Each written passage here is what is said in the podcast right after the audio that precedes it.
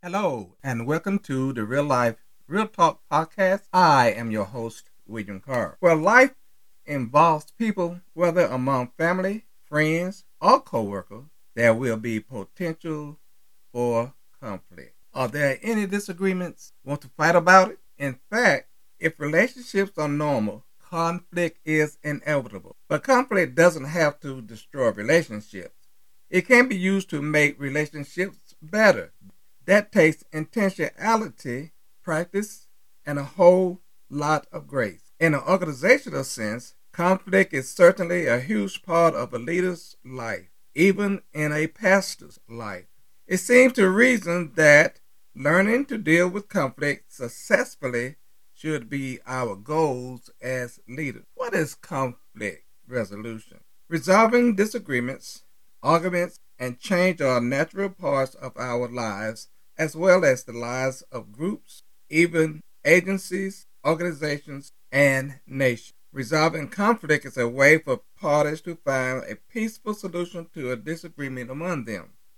This disagreement may be personal, financial, political, or emotional. When a dispute arises, often the best resolve the disagreement by negotiating terms that are acceptable to all parties. The goals of negotiations are constructing a solution that all parties can agree to, working as quickly as possible to find a resolution, progressing change to a positive relationship between the parties in conflict. Conflict resolution through negotiations can be beneficial for all parties involved. Each side will get more by negotiating than they would if they walked away. Also, it is a way for groups to get resources that were otherwise out of reach. Why should you resolve conflict?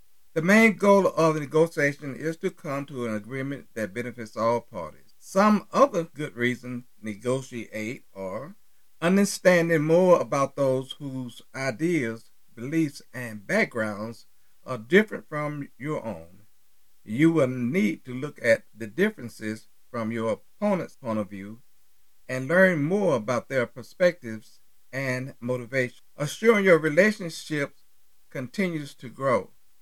Successful negotiation moves toward better relationships in the future. When negotiating occurs, you avoid wasting resources. You can create new associates and discover new resources.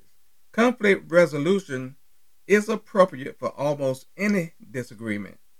Our daily lives offer plenty of opportunities for negotiation between parents and children, co-workers, friends, and as a result, you probably already have a variety of effective strategies for resolving minor conflicts. For serious conflicts, you may need some additional skills. There are seven steps to successfully negotiate resolving a conflict. One, understand the conflict.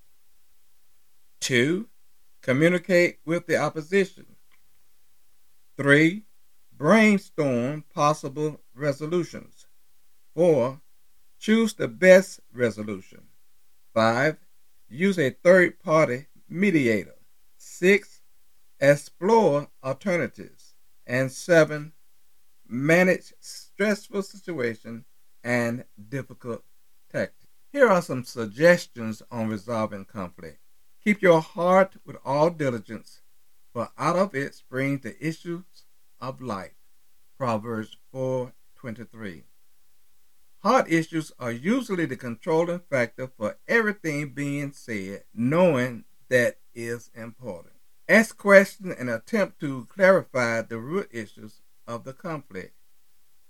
When emotions are elevated, it's not a good time for dealing with conflict. Schedule a time that is conducive to addressing the problem. Judge not that you be not judged, for with what judgment you judge, you will be judged, and with the measures you use, it will be measured back to you. And why do you look at the speck in your brother's eye, but do not consider the plank in your own eye? Or How can you say to your brother, Let me remove the speck from your eye, and look, a plank is in your own eye?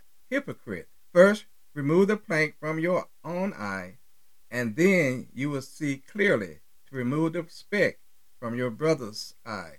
Matthew chapter 7, verses 3 through 5. Sometimes the issue is personal to you, and you only blame others for your problem.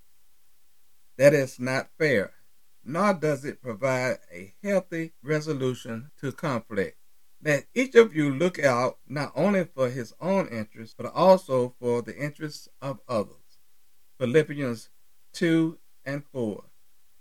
Consider the viewpoints of others. Is there a difference in personal values or misunderstanding? Whoever has no rule over his own spirit is like a city broken down without walls. Proverbs 25 and 28. Do not avoid the present issue and stay focused. When the emotions are overstated,